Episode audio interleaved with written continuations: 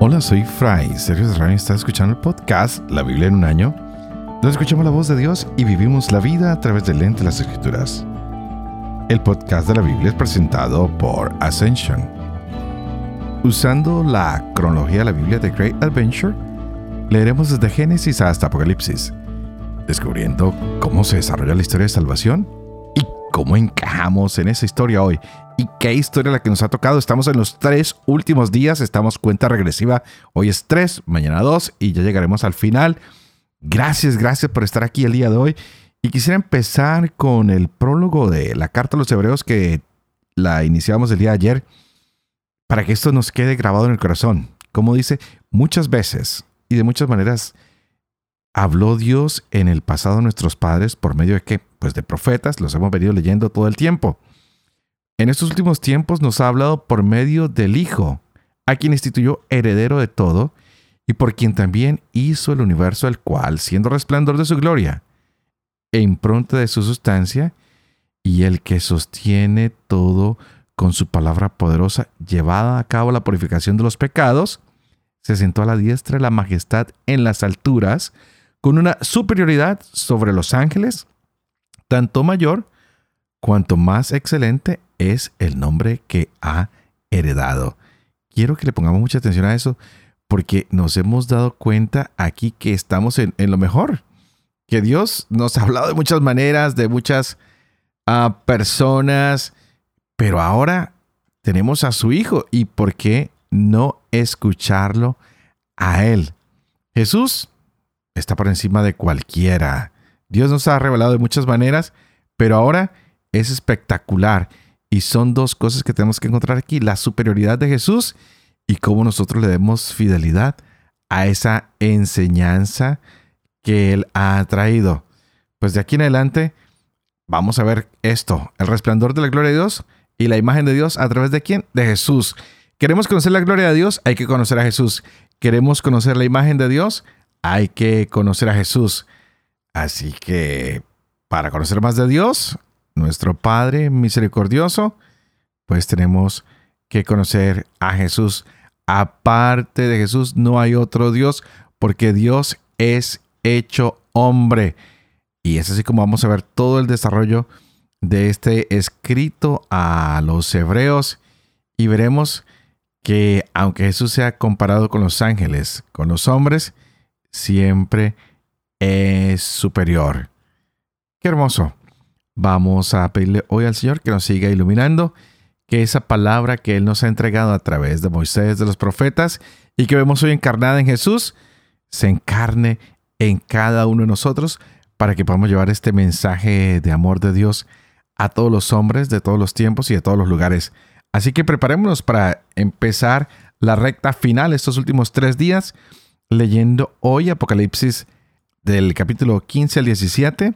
También tendremos la Carta a los Hebreos, capítulos del 5 al 8. Tendremos Proverbios, capítulo 31, 23 al 25. Este es el día 363, recta final, 3, 2, 1, es el 3. ¡Empecemos! Apocalipsis, capítulo 15. Luego vi en el cielo otro signo grande y maravilloso. 7 ángeles que llevaban 7 plagas, las últimas porque con ellas se consuma el furor de Dios. Y vi también como un mar de cristal mezclado de fuego, y a los que habían triunfado de la bestia y de su imagen y de la cifra de su nombre, de pie junto al mar de cristal, llevando las cítaras de Dios. Y cantan el cántico de Moisés, siervo de Dios, y el cántico del Cordero, diciendo: Grandes y maravillosas son tus obras, Señor, Dios Todopoderoso. Justos y verdaderos tus caminos, oh Rey de las naciones. ¿Quién no temerá, Señor, y no glorificará tu nombre? Porque solo tú eres santo, y todas las naciones vendrán y se postrarán ante ti, porque han quedado de manifiesto tus justos designios. Después de esto, vi que se abría en el cielo el santuario de la tienda del testimonio, y salieron del santuario los 7 ángeles que llevaban las 7 plagas, vestidos de lino puro, resplandeciente, ceñido el pecho con cinturones de oro. Luego, uno de los cuatro vivientes entregó a los siete ángeles siete copas de oro llenas del furor de Dios, que vive por los siglos de los siglos. Y el santuario se llenó del humo de la gloria de Dios y de su poder, y nadie podía entrar en el santuario hasta que se consumaran las siete plagas de los siete ángeles. Y oí una fuerte voz que del santuario decía a los siete ángeles: «Vayan y derramen sobre la tierra las siete copas del furor de Dios». El primero fue, y derramó su copa sobre la tierra. Y sobrevino una úlcera maligna y perniciosa a los hombres que llevaban la marca de la bestia y adoraban su imagen. El segundo derramó su copa sobre el mar y se convirtió en sangre como de muerto, y toda alma viviente murió en el mar. El tercero derramó su copa sobre los ríos y sobre los manantiales de agua, y se convirtieron en sangre.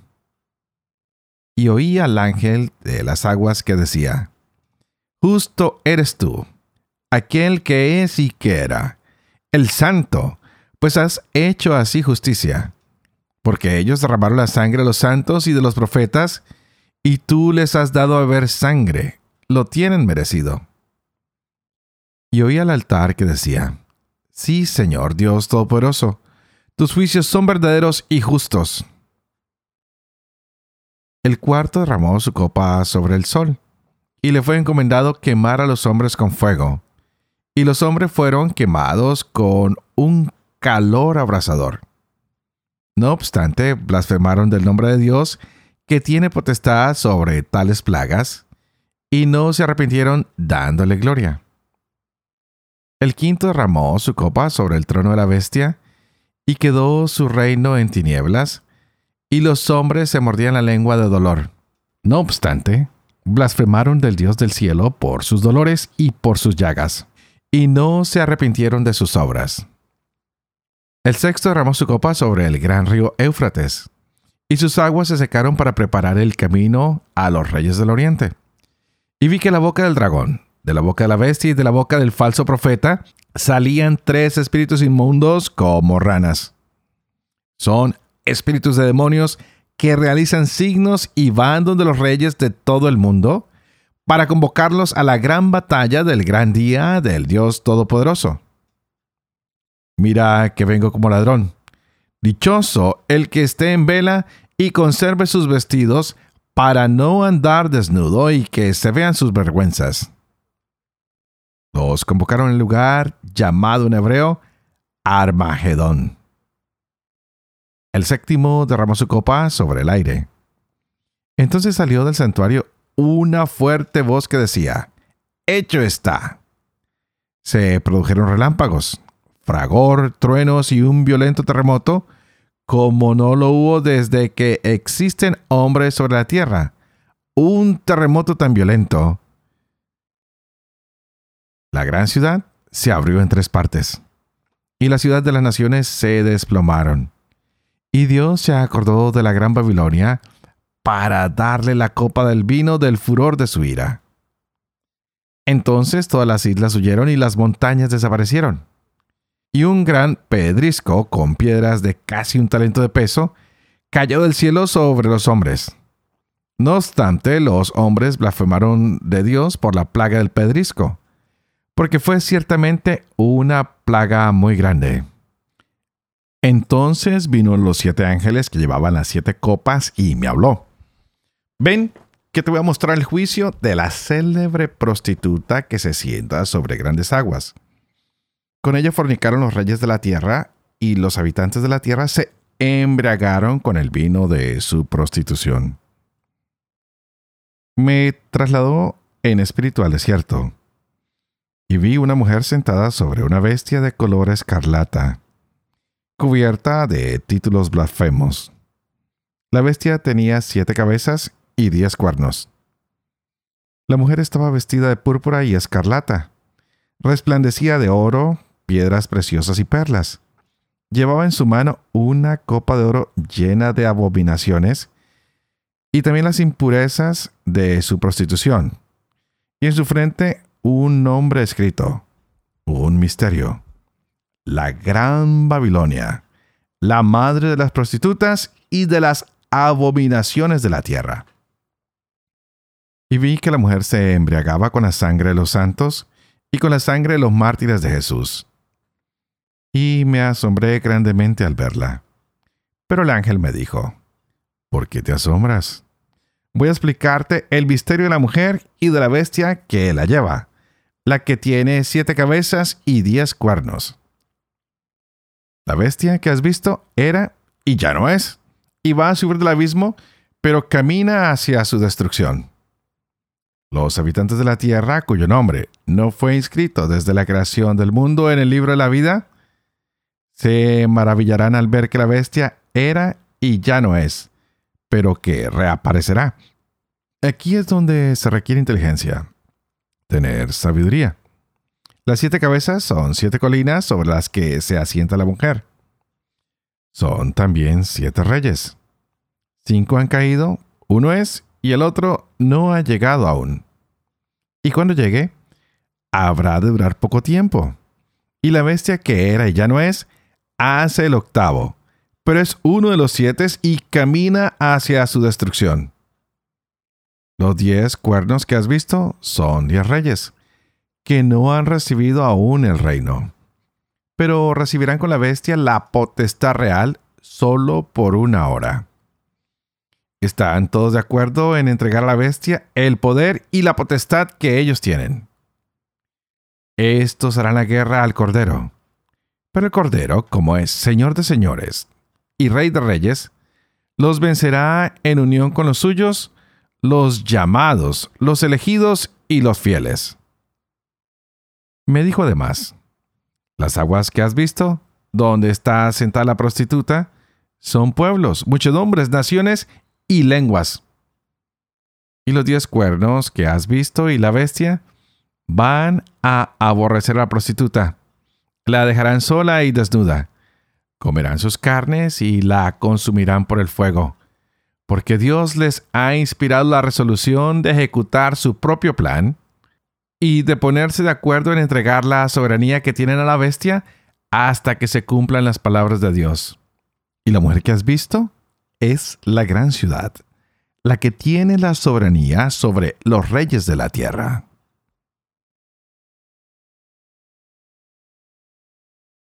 Hebreos capítulo 5. Porque todo sumo sacerdote es tomado entre los hombres y está constituido en favor de los hombres en lo que se refiere a Dios para ofrecer dones y sacrificios por los pecados. Es capaz de comprender a ignorantes y extraviados, porque está también él envuelto en flaqueza. Y a causa de la misma, debe ofrecer por sus propios pecados lo mismo que por los del pueblo. Y nadie se arroga tal dignidad, sino es llamado por Dios, lo mismo que Aarón. De igual modo, tampoco Cristo se atribuyó el honor de ser sumo sacerdote, sino que lo recibió de quien le dijo: Hijo mío eres tú, yo te he engendrado hoy. Como también dice en otro lugar: tú eres sacerdote para la eternidad, a la manera de Melquisedec, el cual, habiendo ofrecido en los días de su vida mortal ruegos y súplicas con poderoso clamor y lágrimas al que podía salvarlo de la muerte, fue escuchado por su actitud reverente, y aun siendo hijo, por los padecimientos aprendió la obediencia, y llegado a la perfección, se convirtió en causa de salvación eterna para todos los que le obedecen, proclamado por Dios sumo sacerdote a la manera de Melquisedec. Sobre este particular tenemos muchas cosas que decir, aunque difíciles de explicar, porque se han hecho torpes de oído. Pues debiendo ser ya ustedes maestros en razón del tiempo, vuelven a tener necesidad de ser instruidos en los primeros rudimentos de los oráculos divinos y están necesitados de leche en lugar de alimento sólido. Pues todo el que se nutre de leche desconoce la doctrina de la justicia, porque es niño. En cambio, el alimento sólido es de adultos, de aquellos que, por la costumbre, tienen las facultades ejercitadas en el discernimiento del bien y del mal. Por eso, dejando la enseñanza elemental acerca de Cristo, elevémonos a lo perfecto, sin reiterar los temas fundamentales del arrepentimiento de las obras muertas y de la fe en Dios, de la instrucción sobre los bautismos y de la imposición de las manos, de la resurrección de los muertos y del juicio eterno. Y así procederemos con el favor de Dios. Porque es imposible que cuantos fueron una vez iluminados, gustaron el don celestial y fueron hechos partícipes del Espíritu Santo, saborearon las buenas nuevas de Dios y los prodigios del mundo futuro. Y a pesar de todo, cayeron. Se renueven otra vez, crucificando de nuevo al Hijo de Dios para su conversión y exponiéndolo a pública infamia. Porque la tierra, que recibe frecuentes lluvias y produce buena vegetación para los que la cultivan, participa de la bendición de Dios. Por el contrario, la que produce espinas y cardos es desechada y cerca está de la maldición y terminará por ser quemada. Pero de ustedes, queridos, aunque hablemos así, esperamos cosas mejores y conducentes a la salvación. Porque no es injusto Dios para olvidarse de sus obras y del amor que han mostrado en su nombre, con los servicios que han prestado y prestan a los santos. Deseamos, no obstante, que cada uno de ustedes manifieste la misma diligencia para la plena realización de la esperanza hasta el fin. Y no sean indolentes, sino más bien imitadores de aquellos que mediante la fe y la perseverancia heredan las promesas. Cuando Dios hizo la promesa a Abraham, no teniendo a otro mayor por quien jurar, juró por sí mismo, diciendo: te colmaré de bendiciones y te multiplicaré sin medida. Y perseverando de esta manera, alcanzó la promesa. Pues los hombres juran por uno superior, y entre ellos el juramento es la garantía que pone fin a todo litigio. Por eso Dios, queriendo mostrar más plenamente a los herederos de la promesa la inmutabilidad de su decisión, interpuso el juramento, para que mediante dos cosas inmutables, por las cuales es imposible que Dios mienta, nos veamos más poderosamente animados los que buscamos un refugio, haciéndonos a la esperanza propuesta. En ella tenemos nosotros como un ancla firme y segura de nuestra alma, que penetra hasta dentro de la cortina, a donde entró por nosotros como precursor Jesús, hecho a la manera de Melquisedec, sumo sacerdote para la eternidad. En efecto, este Melquisedec, rey de Salem, sacerdote del Dios Altísimo, que salió al encuentro de Abraham cuando regresaba de la derrota de los reyes y lo bendijo, al cual dio Abraham el diezmo de todo y cuyo nombre significa, en primer lugar, Rey de Justicia, y además, Rey de Salem, es decir, Rey de Paz, sin padre ni madre ni genealogía, sin comienzo de días ni fin de vida, asemejado al Hijo de Dios, permanece sacerdote para siempre. Miren ahora cuán grande es este, a quien el mismo patriarca Abraham dio el diezmo de lo mejor del botín. Los hijos de Leví que reciben el sacerdocio tienen orden, según la ley, de percibir el diezmo del pueblo, es decir, de sus hermanos, aunque también proceden estos de la estirpe de Abraham. Mas aquel, sin pertenecer a su genealogía, recibió el diezmo de Abraham y bendijo al depositario de las promesas. Pues bien, es incuestionable que el inferior recibe la bendición del superior.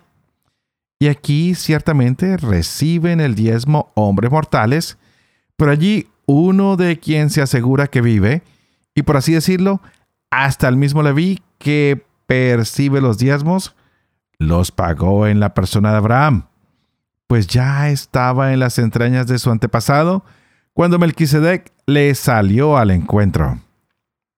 Pues bien, si la perfección se alcanzara por el sacerdocio levítico, pues de él recibió el pueblo las leyes, ¿Qué necesidad había ya de que surgiera otro sacerdote a la manera de Melquisedec y no a la manera de Aarón? Porque cambió el sacerdocio, necesariamente se cambian las leyes. Pues aquel de quien se dicen estas cosas pertenece a una tribu, de la cual nadie sirvió al altar. Y es bien manifiesto que nuestro Señor procede de Judá, una tribu que no menciona a Moisés al hablar del sacerdocio. Todo esto es mucho más evidente aún si surge otro sacerdote a la manera de Melquisedec, que lo sea no por ley de sucesión carnal, sino por la fuerza de una vida indestructible.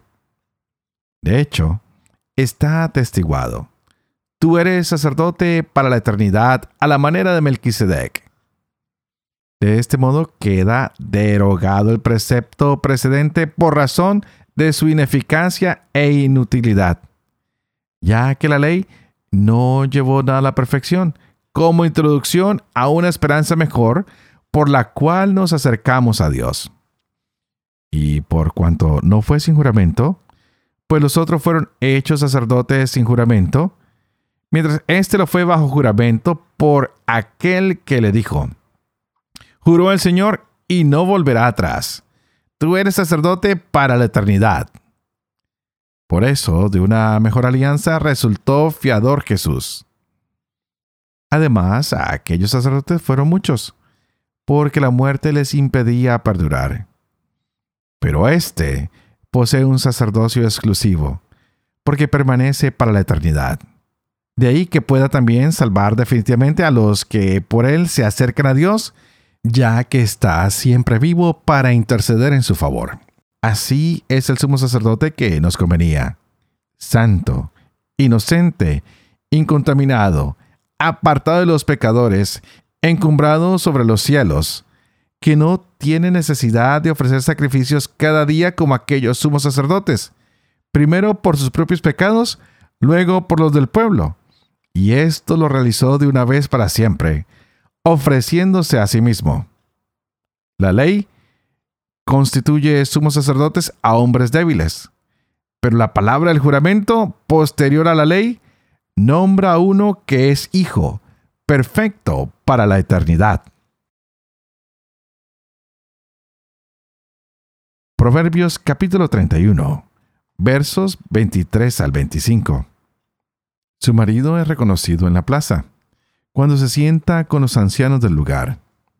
Teje y vende prendas de lino, y proporciona cinturones a los comerciantes.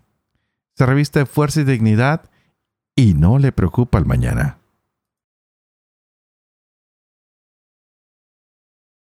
Padre de amor y misericordia, tú que haces elocuente la lengua de los niños, educa también la mía, e infunde en mis labios la gracia de tu bendición, Padre, Hijo y Espíritu Santo. Y a ti te invito para que juntos le digamos hoy al Espíritu Santo que abra nuestra mente y nuestro corazón para que nos podamos empapar más y más de esta palabra tan hermosa que el Señor nos ha regalado. Qué libros más maravillosos con los que estamos terminando este año. Apocalipsis y Hebreos. Hemos visto cómo Jesús se le ha revelado a Juan, cómo este Juan ha hecho esta carta o este mensaje para las 7 iglesias como un mensaje de consuelo, para que los que estén perseguidos sientan fuerza, para los que se sienten perezosos o apáticos o tristes o lejanos, pues que se animen.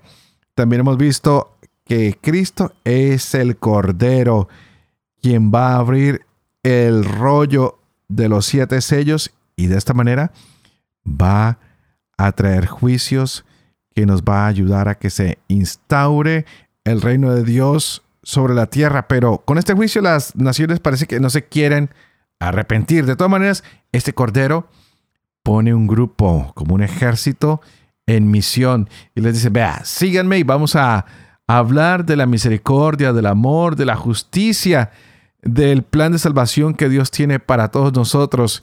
Y aunque ustedes mueran, no tengan problema, porque van a recobrar sus vidas.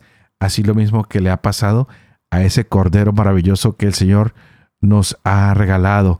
Ahí quien encontramos que es nuestro Señor Jesucristo, el Cordero que Juan señaló, pero no este Juan, sino Juan el Bautista.